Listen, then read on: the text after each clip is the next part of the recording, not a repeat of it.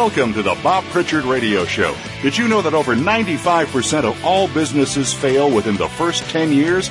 By listening in to what Bob's guests have to say, plus direction from Bob Pritchard himself, it's our intention that you won't be among those statistics. Now, here's your host, Bob Pritchard. Hi, welcome to the Bob Pritchard Radio Show. This is the show that champions entrepreneurs, startups, early stage businesses, in fact, all small businesses. And it's heard right around the world. Broadcasting tonight from my hometown of Los Angeles, where it is unbelievably hot. It has just been stifling hot. Speaking of hot, we're now also only about 24 hours away from the first presidential debate, which is the most eagerly anticipated debate that I can remember. So uh, I'm eagerly awaiting that. However, you know, if you're an entrepreneur or a small business, don't expect to get any joy out of either of these candidates. Both parties have pretty much ignored the plight of small business and entrepreneurs throughout this whole election cycle. We hear a lot about the big companies and how, you know, they're putting on a few jobs here and there. Entrepreneurs are the people who are going to grow this economy. We're the people that are going to create more jobs, not the big companies. We're the ones that are going to change the economic fortunes. There's nothing more that these big monolithic bloody snails are going to do for the economy. We're the ones that are going to build the economy for ourselves, our employees, our kids, our, our, and the country. But we have to realize, I think, after watching these two guys slug it out, that we're going to have to do it pretty much on our own, which means we have to help each other. We have to support each other. Now there's very encouraging signs for small business through August. The uh, confidence climbed for the first time in four months. Business activity in the US, it's holding up pretty well, even as the European future remains uncertain and the overall global, global economy still slows down and looks a bit gloomy. Expectations for business in 2013 improved substantially, with most experts believing that the fiscal cliff, which happens in December, will be averted, irrespective of who wins the White House, because they simply can't afford to let it happen. Business owners also expect improved sales by 5%, and this all augurs well for entrepreneurs and small business owners in 2013 and beyond. So at last, we've got some good news and hopefully Friday's employment figures will also look good. So all of us that have enjoyed some success in our business life, we need to embrace entrepreneurs. We need to do whatever we can to mentor new businesses. You know, we may be able to give them advice. We may be able to give them contacts. We may be able to help fund their startup ventures. But by doing this, we can all pa- play our part to kickstart the economy and to build high paying, high skilled jobs that are perfect for this 21st century. You know, there's been a big pickup in the manufacturing industry, uh, industry. That's great. That's great. But it's small potatoes in the number of jobs and most of those jobs are 20th century jobs. Now, over the past few weeks, we've been talking about how important it is to differentiate your product or service from all of your competitors. Unless you differentiate, consumers will have no basis on which to decide what to buy apart from price. And of course, if consumers buy based on price, then your profit margins will tighten or even disappear. And sooner or later, you'll go broke. We've also discussed over the last few weeks in this program about how you can differentiate yourself, even if you've got 10 competitors that are all doing exactly the same thing that you are. You can differentiate yourself. So when you differentiate yourself, either through positioning, providing tremendous service or adding value, you get first recall and people will buy your product rather than you having to sell it to them. And that makes life a hell of a lot easier. Last week we talked about the first step in building repeat higher paying customers, how you increase profits and cut marketing costs all at the same time just by providing awesome service and well considered added value. Now, I believe that unequivocally this is true. There are some nuances to this narrative. Last Saturday at Metal, which is an organisation I belong to in Los Angeles, there was a tremendous presentation, I thought, by Jeffrey Hayzlett, who was the former marketing director for Eastman Kodak. I thought he was just brilliant. And uh, I've also arranged to interview Jeffrey for the program on the 13th of November. But um, there was also an excellent article in Time Online that provided a different perspective as well. The Time article argued that if anything could be considered sacred in business, differentiation would be the top candidate. They then went on, can't even read. They then went on to say that differentiation, the method marketers use to demonstrate differences between products, is pursued with grail seeking zeal by companies interested in beating the competition. They say, Mintier mouthwash, infinitely absorbing paper towels, longer lasting batteries, ever sharpening razors, crunchier chips, driest bottom diapers, and so on and so on. How we differentiate. Then they ask, what have decades of relentless differentiation brought consumers? Unprecedented homogeneity. Homogeneity? I'm not sure what the word is. Homogeneousness. So it's true that you'd have to be an expert to discern any meaningful difference between dozens of detergents and cars and cereals and waters and running shoes and all sorts of other stuff. The Time article argues that the pilgrimage to differentiation got hijacked and many marketers ended up in the land of Me Too lookalikes. Now, given the great number of companies that have been lost in the herd, there must be some basic weakness to this differentiation philosophy. Now, I'd argue that the differentiation that you create for your product needs to be one that is of critical, real, or even perceived value to your customer. Just pointing out something that is different is not differentiation in terms of marketing the product to a potential customer. I would agree that, you know, if you were going to try to explain the distinct benefits of each brand of toilet paper in your local grocery store, it would be difficult. But that's because none of the manufacturers have clearly and successfully differentiated themselves. So if you walked around to the baby shampoo aisle, then I will absolutely guarantee you that Johnson & Johnson's No More Tears shampoo clearly differentiates itself from the competitors. And the sales endorse that. Now the Time Online article goes on to say that the explanation for the whole white noise in the toilet paper aisle and most other aisles is disarmingly simple. Differentiation may not, may be the top of mind for marketers, but it's just not that important to consumers.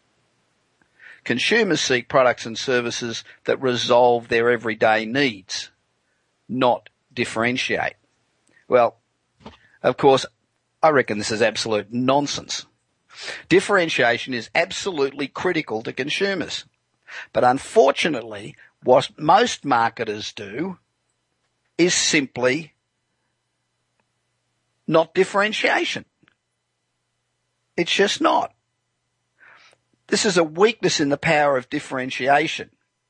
It is an, this, sorry, it's not a, a weakness in the power of differentiation. It's simply abject failure by the responsible marketers. Differentiation's tough. It's trench warfare out there over market share. Many brands leverage a fleeting advantage to grab a point or two only to lose it almost immediately. Effective differentiation, that's something that's built up by brand through all its communication channels over a period of time. For example, No More Tears has been an effective Johnson & Johnson differ- differentiator for decades. It's been around for as long as I remember. It wasn't just the tagline for a brief ad campaign. That doesn't differentiate. It moves the needle marginally until your competitor reacts. Now, often marketers spend their time focusing on the competition when the only person that counts is the consumer. Competition doesn't matter a damn. They're going to do what they're going to do. You need the consumer to buy your product. Companies in the beverage industry focus so much on fighting each other that they miss the energy drink boom altogether. Yogurt companies duked it out until Chobani grabbed the majority of the category's growth. Chobani obtained a balance between its yogurt being delicious, full of protein and active cultures, without the high fat and the calories usually associated with yogurt. And they also avoided the yogurt is for women handle. And they restored focus to the main reason the consumers of either gender buy yogurt. It's delicious, satisfying, healthful, and it's convenient. The reality is that successful brands focus on creating clear differentiation for consumers, not for competitors. Now highlighting differences such as cereal A's got 15 grams of sugar. So cereal B comes along and says, hey, we've got 10 grams of sugar. Or razor A's got four blades. So Schick comes along and says, we've got five blades. This is a never ending spiral to oblivion, which along the way costs a huge amount of money to develop new products and then communicate the message. For example, light beer A has only 110 calories. Then light beer, light beer B has a 95 calorie beer. Then brand C comes up with a 64 calorie beer. Until brand A then retaliates with a 55 calorie beer. The result? Consumer confusion. And no clear differentiation. Successful brands do not exist to beat the competition. Successful brands beat the competition by understanding the by understanding the consumer and consistently hitting their hot buttons in order to initially sell their product and then use an exceptional service, added value, and building a relationship with that customer to build loyalty. Successful brands get totally immersed in the lives of consumers. Now, I've mentioned many times previously, we receive a very substantial number of executive summaries and business plans every single day. And I continue to be astounded at the number of entrepreneurs who believe that because they have a great product, securing investment will be easy and their great product will guarantee them success. I cannot stress enough that a great product is only 10 to 15% of the battle having the investment funds is probably another 15% of the battle. 70% of being successful is your strategy and your ability to run a business and manage people. The reality is that only one in every 3,700 patented products becomes a, a success. They're all great products, but they nearly all fail. Most of the executive summaries and business plans that I receive are appalling from an investor's perspective. In order for an entrepreneur to receive investment from somebody that they most likely don't know, when they are competing with literally thousands of ideas from other entrepreneurs, you need to have an extremely compelling business proposition. So when you prepare the document, you need to prepare it from the investor's perspective, not from your own. I'm Bob Pritchard and I will talk with my first guest, Stephen Monaco. He was the driving force behind the most successful PC data communication software of all time. And I'll talk to Stephen immediately after this short break.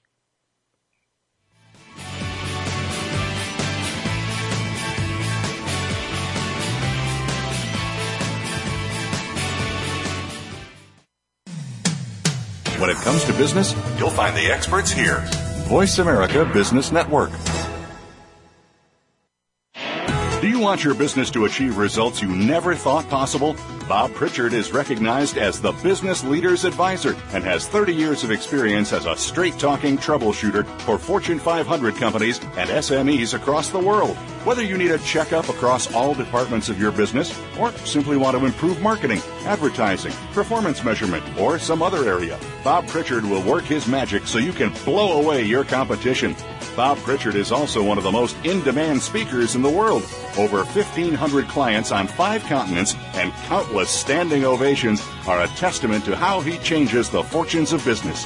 Pick up Bob's new book, Kick Ass Business and Marketing Secrets, at your nearest bookstore or visit Bob's website at www.bobpritchard.com. Remember, if you want to be successful, call Bob Pritchard now. Worldwide phone numbers and more information can be found at bobpritchard.com. What would you do if you knew that you could not fail? The Dr. Pat Show with Dr. Pat Baccili is a radio forum for some of the world's most influential people in the fields of health, wellness, and human potential. Dr. Pat brings together and introduces visionary scientists and futurists, environmentalists, educators, business leaders, inventors, filmmakers, authors, artists, mystics, and healers who inspire and support individual and collective growth and positive cultural shifts. This award-winning radio show empowers the listening community to be the change they want to see in the world. Tune in every Thursday at 8 a.m. Pacific for the Dr. Pat Show with Dr. Pat Radio to thrive by. Your favorite Voice America Talk Radio Network shows and hosts are in your car, outdoors, and wherever you need them to be. Listen anywhere. Get our mobile app for iPhone, Blackberry, or Android at the Apple iTunes App Store, Blackberry App World, or Android Market.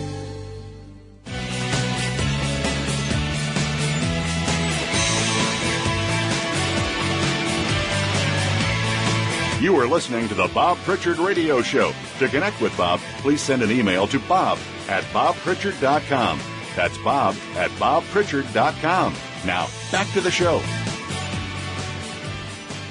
Welcome back to the Bob Pritchard, straight talking, no bullshit radio show. My first guest today is Stephen Monaco, a great guy with more degrees than the thermometer. He was VP Sales and Marketing at Datastorm Technologies, and he was the driving force behind the most successful PC data communication software of all time. He's worked with the who's who of Silicon Valley corporations, the company director, he's a magazine columnist, and has appeared on numerous TV shows. But what I like most about Stephen is the fact that he's a real no bullshit kind of guy. He's our kind, he's our kind of person. Hi, Stephen. Welcome to the Bob Pritchard Radio Show. Thanks, Bob. I appreciate you having me on, and that's true. I am a straight shooting guy as they come. Good. No, no bullshit. Yeah. Okay. In your email to me yesterday, you described people who write content for another entity on social media as certainly not divas, experts, gurus, or anything of the sort. Quoting you, they are simply posers who are full of shit. Stephen, what are you actually trying to say there? it is kind of hard to decipher that message, isn't it? Well, I was um, I was speaking to you about a a TV program on on TechCrunch, which is TechCrunch.com. Sure. And they have a thing called TC TV, and it was the author of um, the Thank You Economy, and I forget his name at the moment, but he said that 99.5% of social media uh, gurus, experts, divas, whatever, were were clowns. Yeah, was, was his exact quote, and I concur. I mean, there are so many people that, um, because the the space is hot and it's new, that you know I see it on Twitter all the time. People that follow me and they're um, you know, realtor, stay-at-home mom, and social media expert. And I, I just don't, I don't get that. Yeah, I understand. I I get annoyed by backyard marketers who've got no qualifications, who quote enough to pay their next car payment, you know, for a job, and then the companies say, you know, it doesn't work, and then companies come out and say consultants are all thieves. By the sound of it, social media experts are even worse. So, am I right in saying that unless you're going to do social media properly, in which case you need to allocate resources and considerable time, you really shouldn't do it? Um, that's pretty black and white. Um, I don't know that you shouldn't do it completely, but anything worth doing is worth doing right. Absolutely. There's certainly there's certainly um, a proper way to do it and an effective way to do it that will yield results. And there's no shortage of people. In fact, the vast majority of, of companies are what I call dabbling in it, and it ends up being a self-fulfilling thing for them when there are no results and it, it doesn't work. Sure.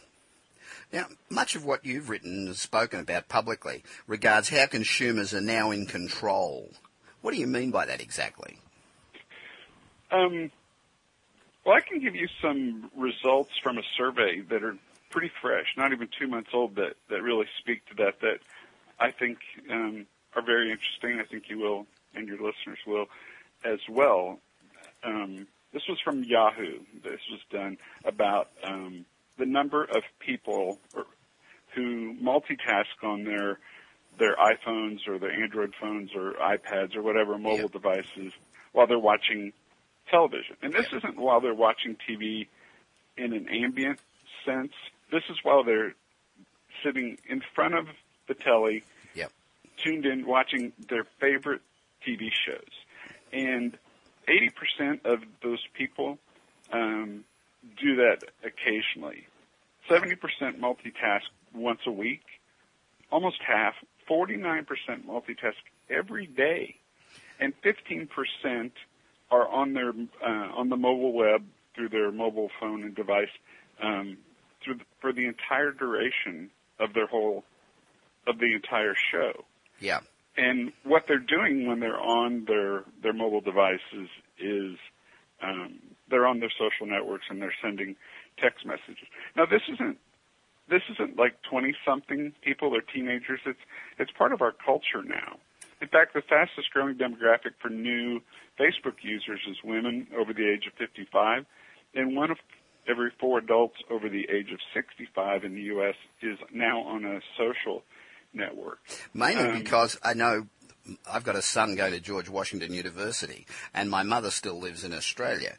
And uh-huh. um, the only way she can keep in touch with Hunter is through social media because there's no way in the world he's going to write her a letter, and there's absolutely no way in the world he's going to pick up a phone to, to, his so dad either, for that matter. Consumers are, have taken control, or is that it's it's the culture. If we can't devote our full attention to our very favorite TV show, how much attention do we pay to the messages that we're inundated with every day? Yep. The average American gets um, about 2,000 brand impressions daily. Yep. And depending on your age, to put it in perspective, that's more than your great grandparents were exposed to in their lifetimes. Yeah. So, um, what do we do with all this information? Well, we tune it out. Yep. If the information isn't relevant to us, we simply tune it out. And if it's not germane to what's going on in our lives or the lives of our family, it's just noise. It's mindless drivel that we ignore, and that's what advertising has become to most of us. So just wallpaper. Here's the here's the real kicker is that in this always on world of constant connectivity where information is readily available and and shared um, so readily, there's a staggering number of consumers who are engaged online. And in the U.S., in my data is from 2011. Um, there were tens of millions of consumers who posted online product reviews on a weekly basis. And these reviews became the top influencer for buying decision for American consumers. Absolutely. And what's more, those online reviews wielded nearly twice the level of influence as traditional advertising. Yep. So, um, if you take a second, let that sink in, and think about it, online reviews posted by total strangers are nearly twice as effective at influencing what consumers decide to buy than what companies are saying in their ad campaigns. Well, people and don't. consumers aren't Yep. listening to companies like they once did. They're listening to each other, and they don't want to be lectured to from on high. They want the opinions of their of their peers and of other consumers. And, And those disruptive changes in Yeah. consumer behavior um, and what's occurred over the last 15 years have clearly put quote unquote we the people in control. And that's what I mean by that. But they they also want dialogue. They're they're tired of um, monologue where companies yell at them, and whoever yells the loudest thinks that they've got the most effective campaign. So And they what- don't tr- they don't trust them anymore. Yeah, that's right. They don't they Yeah, don't trust the companies. They don't trust the government. They don't want to be again. They don't want to be lectured through a megaphone. They want dialogue with people they know, like, and trust, friends, family, peer groups. Sure. So why is it that such a small percentage of companies use social media effectively? Mostly, it's because the the companies aren't prepared. There, it's an organizational problem. It, it needs to be championed.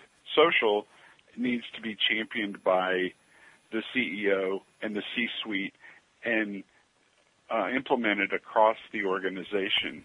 And the companies that are doing that are doing pretty well when it's when social is a component that's integrated across the the enterprise, um, and that requires change. And people don't people don't like change, and they they dig their heels in and say whoa, and, and they they don't they don't do it. Um, Yeah, that, that's absolutely the truth. So where should a company start with social media initiatives? What's what are the first things that they should do? Well, there's two things, Bob, they should do immediately. Um, the very first thing is they should do uh, um, listening. What's what's called listening through a, a listening platform, or or what's called social media monitoring. Yep. And um, the company that I use and like and um, is Spiral 16. There's a number of players out there, but Spiral 16 um, won a Best of Class award in October of this last year, and that, that's probably the most common question I, I get asked is regarding regarding how to get started is you know what what to do and what are we listening for? And to start off you're not listening for anything in particular. You're just listening to to learn and make discoveries and understand and and take the data that you're monitoring to gain to gain knowledge overall. So you get you get that knowledge, and from that you build a strategy. Is that And I was going to say, and that's the other thing is that you should start building. I mean, get the monitoring rolling. Put in the keywords, your company name, your brand name, product name, a, a couple key competitors, and let that data start rolling. And within um, about three days, you'll have a tremendous data set. And concurrently, while that's going on, is to um, develop a develop your strategy and you're it's it's not as hard as people think. And that is your social media initiatives should be in lockstep with your your company's strategies. Yep? that whatever your your your goals are organi- organizationally that's exactly what your social strategy should be. And that's where um, I see so many companies fall down is that they go without a strategy or, or any kind of approach, and they just have this: if they build it, if we build it, they will come mentality, and they're Yeah. surprised and disappointed when they didn't show up at all. Yeah. So the strat the strategy, um, or, or more specifically, the objectives. There should be a separate social media campaign for each and every objective and those objectives or those campaigns should be tied to a time frame. Right. Well, thanks, Stephen. I really appreciate your time today. It's great to talk to you. Um, social media is such an important part of your marketing armory that you know you shouldn't just give it to the guy that's the cheapest or somebody that you know or somebody that's a friend. Get the guy that is the best. And uh, that's really important, and I can't stress it enough. You know, people who are successful are successful because they use the best. Now, you can contact Stephen on www.stephen, S-T-E-P-H-E-N, Monaco, M-O-N-A-C-O, dot com. That's www.stephenmonaco.com. I'll be back after this short break with more of the Bob Pritchard No Bullshit radio show.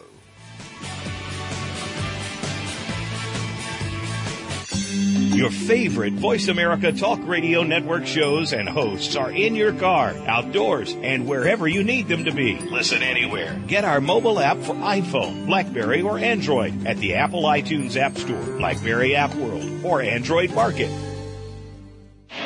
Do you want your business to achieve results you never thought possible? Bob Pritchard is recognized as the Business Leader's Advisor and has 30 years of experience as a straight talking troubleshooter for Fortune 500 companies and SMEs across the world. Whether you need a checkup across all departments of your business or simply want to improve marketing, advertising, performance measurement, or some other area, Bob Pritchard will work his magic so you can blow away your competition. Bob Pritchard is also one of the most in demand speakers in the world. Over 1,500 clients on five continents and countless standing ovations are a testament to how he changes the fortunes of business. Pick up Bob's new book, Kick Ass Business and Marketing Secrets, at your nearest bookstore or visit Bob's website at www.bobpritchard.com. Remember, if you want to be successful, call Bob Pritchard now.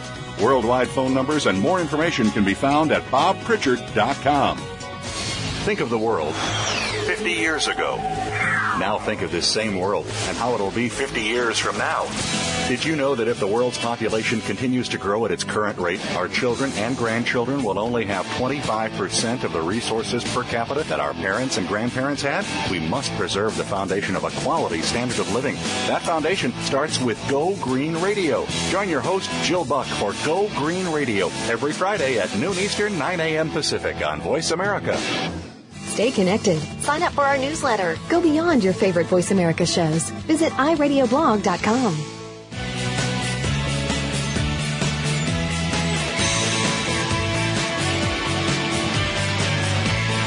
You are listening to the Bob Pritchard Radio Show. To connect with Bob, please send an email to bob at bobpritchard.com. That's bob at bobpritchard.com. Now, back to the show. Welcome back to the Bob Pritchard Straight Talking Radio Show.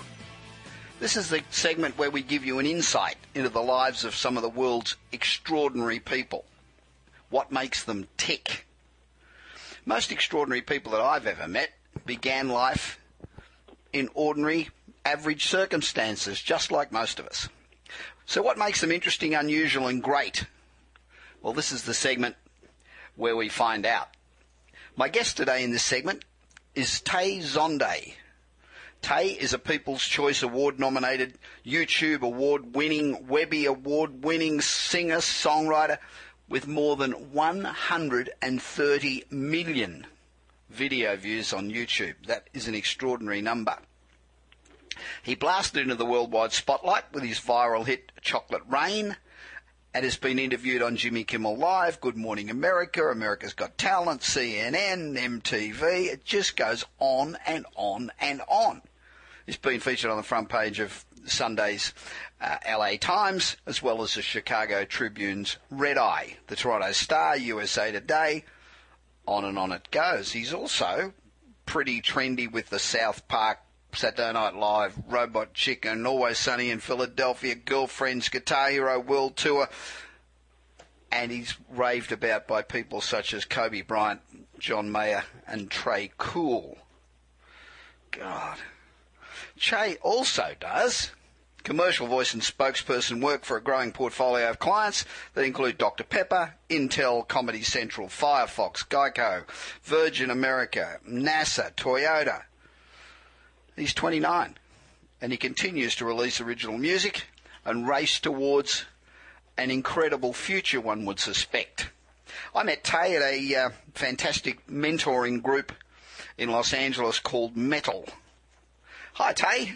Welcome to the Bob Pritchard Show. Thank you so much for having me.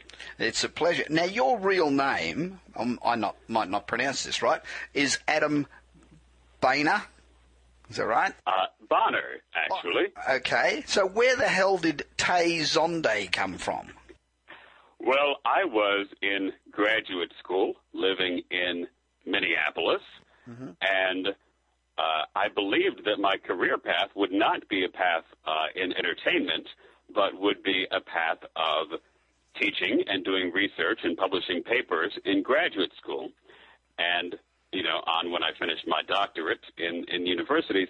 And so I wanted a different name to release music under. Right. And so I created the name Tay Zonday. I entered different names in quotes on Google and Tay Zonday got zero results. Well, actually, and so know, I knew that it had not been used. You know that there are 13 Tay Zondays on Skype worldwide? I had no idea. I, I, just, I, guess imitation is the highest uh, sign of flattery. It would be um, a waste of a great voice if you were locked up doing research or teaching, I reckon. Now, YouTube's been such a huge part of your success. So, what made you think about posting videos on YouTube? Well, I was working towards my PhD in, in Minneapolis, and I was a very bad graduate student. Uh, the the subject was American Studies, which is as broad as it sounds, and uh, I was a teaching assistant, which I didn't really enjoy, and my real passion was uh, being a hobbyist musician. I would attend open mics and other similar events at cafes and small theaters around Minneapolis. Uh, and sometimes I would drag my keyboard. It gets very cold in Minneapolis, so sure I would be dragging a a 40 pound keyboard and sometimes an amplifier and uh, other gear to play for five or ten people at a cafe, uh, and half of whom might not be paying attention. And along comes YouTube, and I realized, gosh, people are just sitting in their living rooms and recording themselves sing and reaching a larger audience than it is possible to reach singing at open mics and cafes. And so uh, in early 2007, I decided to start uploading videos to YouTube. Of course, if you're if you're in a cafe playing to ten people, that's pretty depressing. But if you put it up on YouTube and nobody watches you, well, it doesn't quite seem so bad, does it? uh, not nearly. And also, uh, the other thing about YouTube is you get very honest feedback. Yes, uh, about what you are doing, which you rarely get in real life situations. Uh, if someone is singing at a cafe and you hate them, and they come up and ask you, well, how did I do? Uh, you're going to tell them, well, that was interesting, or that was different, or keep trying, or you're not going to give them an honest opinion. Uh, people give very honest feedback on the internet. When they're watching an internet video and they don't like it, uh, they will tell you that in no uncertain terms in the comments. And I actually found that honest feedback refreshing on YouTube uh, compared to seeing it open mics and cafes. At what point along the line to 130 million YouTube views did you decide that, um, wow, this is not a hobby, this is, I can make something big out of this? Um, why did you, well, why did Chocolate Rain go so viral? What was the tipping point? I mean, it's a great, it is a great, great clip, but what do you think spurred all that on? Uh, well, people, as for the song, if, if uh, the viewership has not heard it, people say of the song that it is very repetitive. It gets stuck in your head. Uh, people have told me their two-year-old won't stop singing it in bedtime. uh, you know, people say that my voice does not match my body. I look very young in the video. And so there's kind of a little bit of a circus aspect, I will admit, uh, to some of the viewership where you just haven't often seen a person who looks young with a, a deep Barry White or Paul Robeson voice. Um, and also my mannerisms uh, are unusual in the video. I uh, do things that were completely natural to me when I did, uh, when I recorded the video, but that became inadvertently iconic later, like moving away from the mic to breathe in. Yeah. Um, and uh, I suppose for those three reasons, the voice body mismatch, uh, the unusual mannerisms, and also just the catchiness of the song, um, it really took off. And it's also a very easy song to parody. So True. what happened on YouTube is that I sang the original Chocolate Rain song, but people would upload parodies like Menstrual Pain uh, and other things that would play with the lyrics, and uh, that kind of became a central activity. Um, as for a specific tipping point where I said, gosh, something is happening with this, uh, really, I uploaded that video in April of 2007.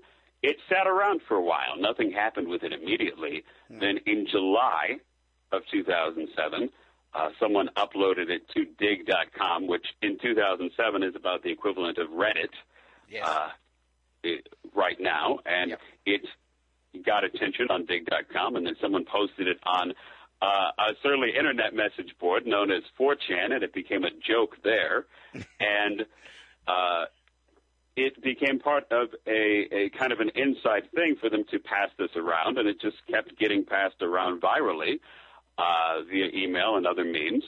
Uh, I saw it in a prank call on the Tom Green show that he uh, Tom Green was doing from his living room, where someone would call in and burst into singing "Chocolate Rain," and a couple days later, it uh, was on Carson Daly's TV show, and then the next week, it was a national news story where uh, endless major outlets were reporting on this internet video, Chocolate Rain, and at first, it seemed to me like that would just be what it was. It would be a national news story for two or three weeks, and it would blow over.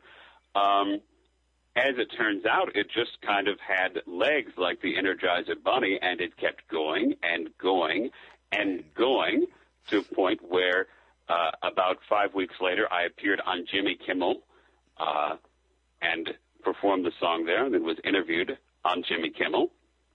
And I ended up doing a commercial with Dr. Pepper uh, that uh, had a very high production value. They put uh, invested a fair amount of money in doing that music video, and so uh, that was an impressive direction that it went in. And then following uh, the next year in 2008, I won a YouTube award. I won a Webby Award the summer of 2008, a full year later.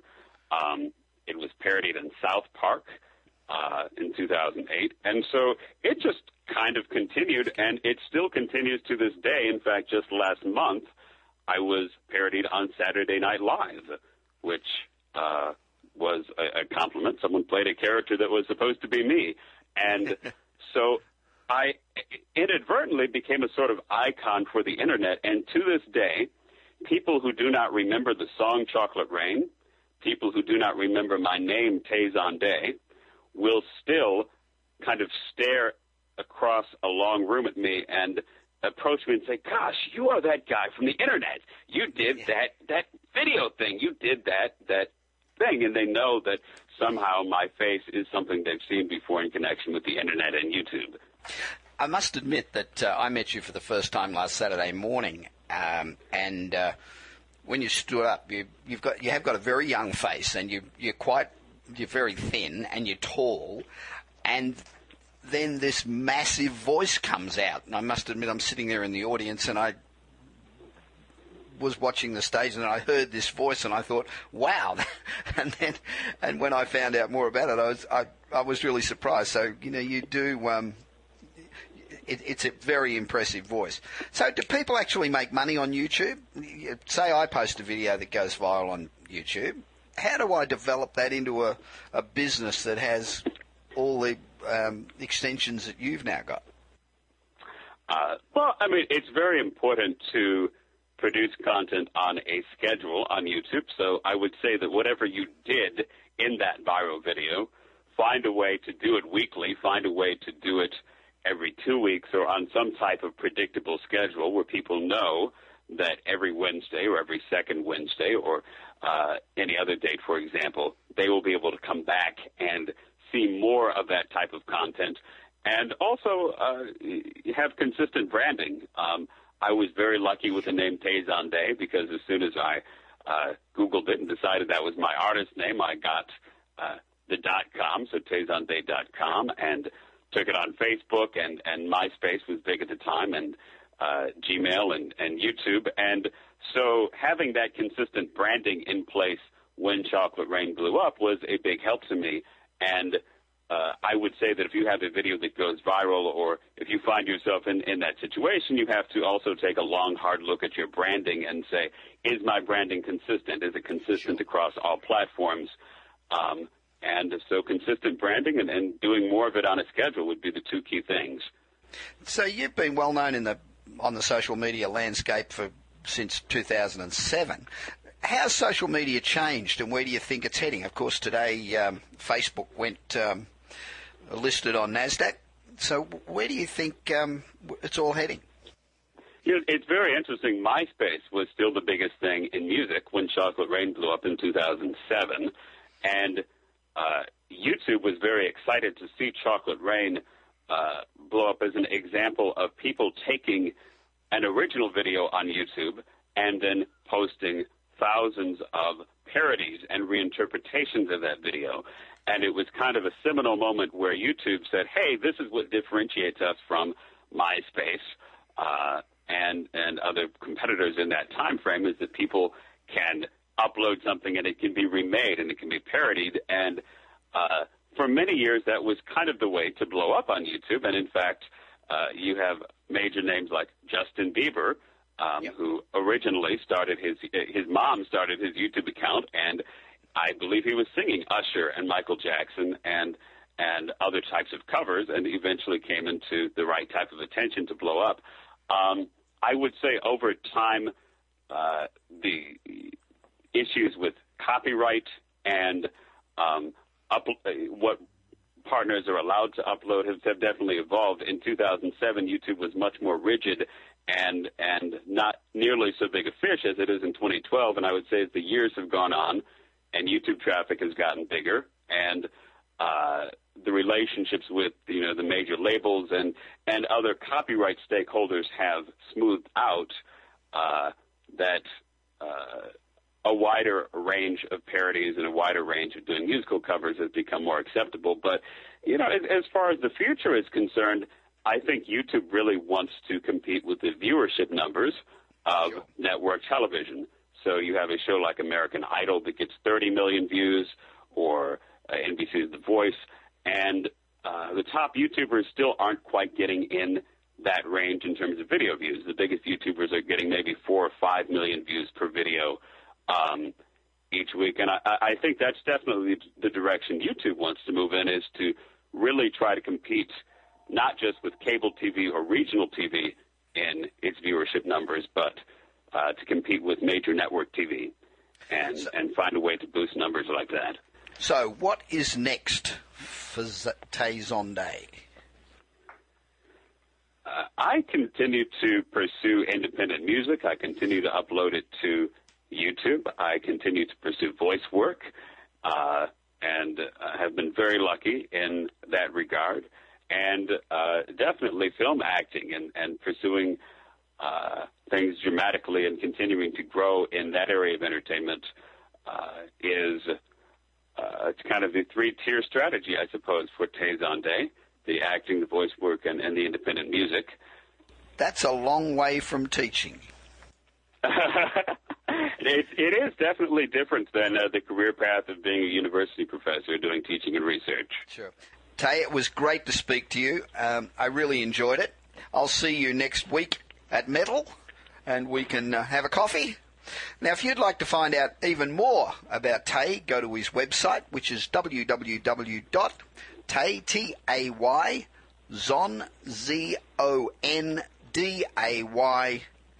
dot ning, N-I-N-G, dot com. And I'll be back for the last segment of the show after this short break.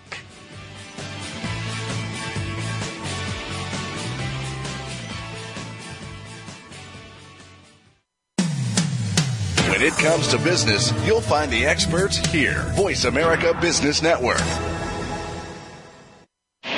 Do you want your business to achieve results you never thought possible?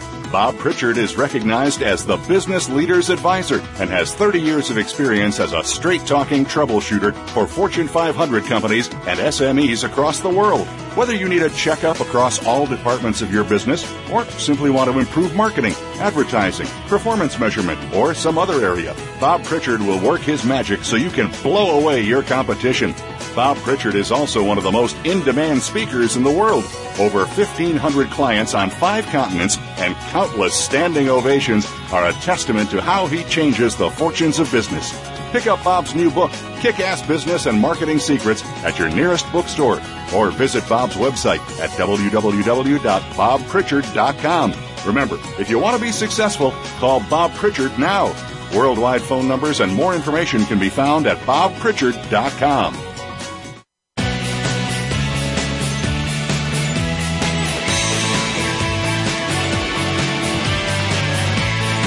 You are listening to the Bob Pritchard Radio Show. To connect with Bob, please send an email to bob at bobpritchard.com. That's bob at bobpritchard.com. Now, back to the show. Welcome back to the Bob Pritchard Straight Talking Business Radio Show, targeted to entrepreneurs. That's coming to you this week from outrageously hot Los Angeles. Now, we really appreciate all the emails that you send us every week and the great ideas that people tell us about. We really do do our best to answer them and to discuss the issues that you tell us that you want to talk about.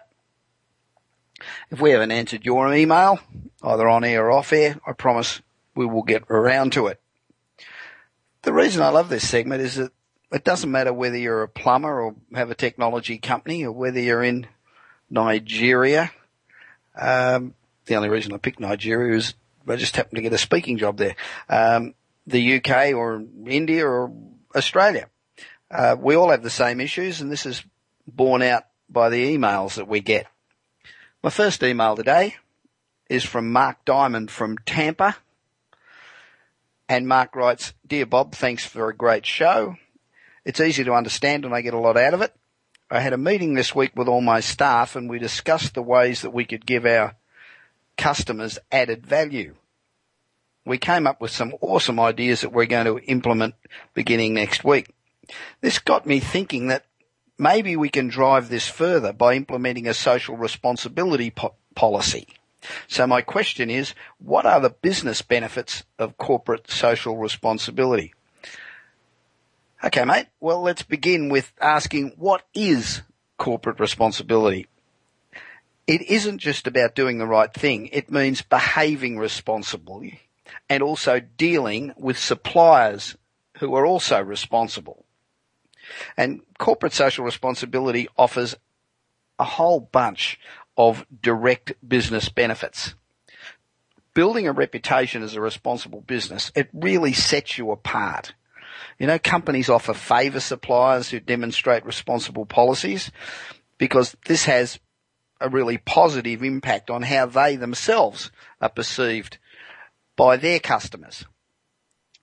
Some com- uh, customers prefer to deal with responsible companies and don't deal with others. The cooperative group, for instance, places strong emphasis on its social responsibility and it publishes a detailed warts and all reports on their performance on a wide, wide range of criteria from animal welfare to how much salt they put on their pizzas. So reducing resource use, reducing waste, cutting emissions doesn't just help the environment. It saves you money as well. And it's not difficult to cut utility bills and waste disposal costs if you, if you try and you can bring immediate cash benefits. I know in these days of skyrocketing power costs, it's very easy to reduce your costs. There are other benefits too. A good reputation makes it easier to recruit employees. Employees stay longer. This reduces the costs and disruption of recruitment and retraining. Employees are more motivated and more productive. Activities such as involvement with the local community. They're ideal opportunities to generate really positive press coverage. You get good relationships with local authorities, which makes it easier to do business. And understanding the wider impact of your business can help you develop a wider range of products and services. Social responsibility can make you more competitive and can reduce the risk of any damage to your reputation. And in a lot of cases, investors recognize your corporate responsibility and are willing to finance you. So there's a lot of, of benefits from this. So keep it up, Mark. Please send me an email in about three months after you've got this process going and let me know how it goes. We'll send you out a copy of my new book, Kick-Ass Business and Marketing Secrets, How to Blitz Your Competition, there's some great information in it that I'm confident will help you with your business. So send in your questions. Email me at bob at bobpritchard.com. Follow me on Twitter, Facebook and Google+. I hope you've enjoyed today's show and I look forward to being with you again at the same time next week. So until next time, have a fantastic and successful week. Enjoy the debate tomorrow and let's go out kick some butt, and earn some money. See you later. You've been listening to the Bob Pritchard Radio Show. Please join us again next Tuesday at 8 p.m. Eastern Time, 5 p.m. Pacific Time on the Voice America Business Channel. Until then, enjoy another week of success in your business and your life.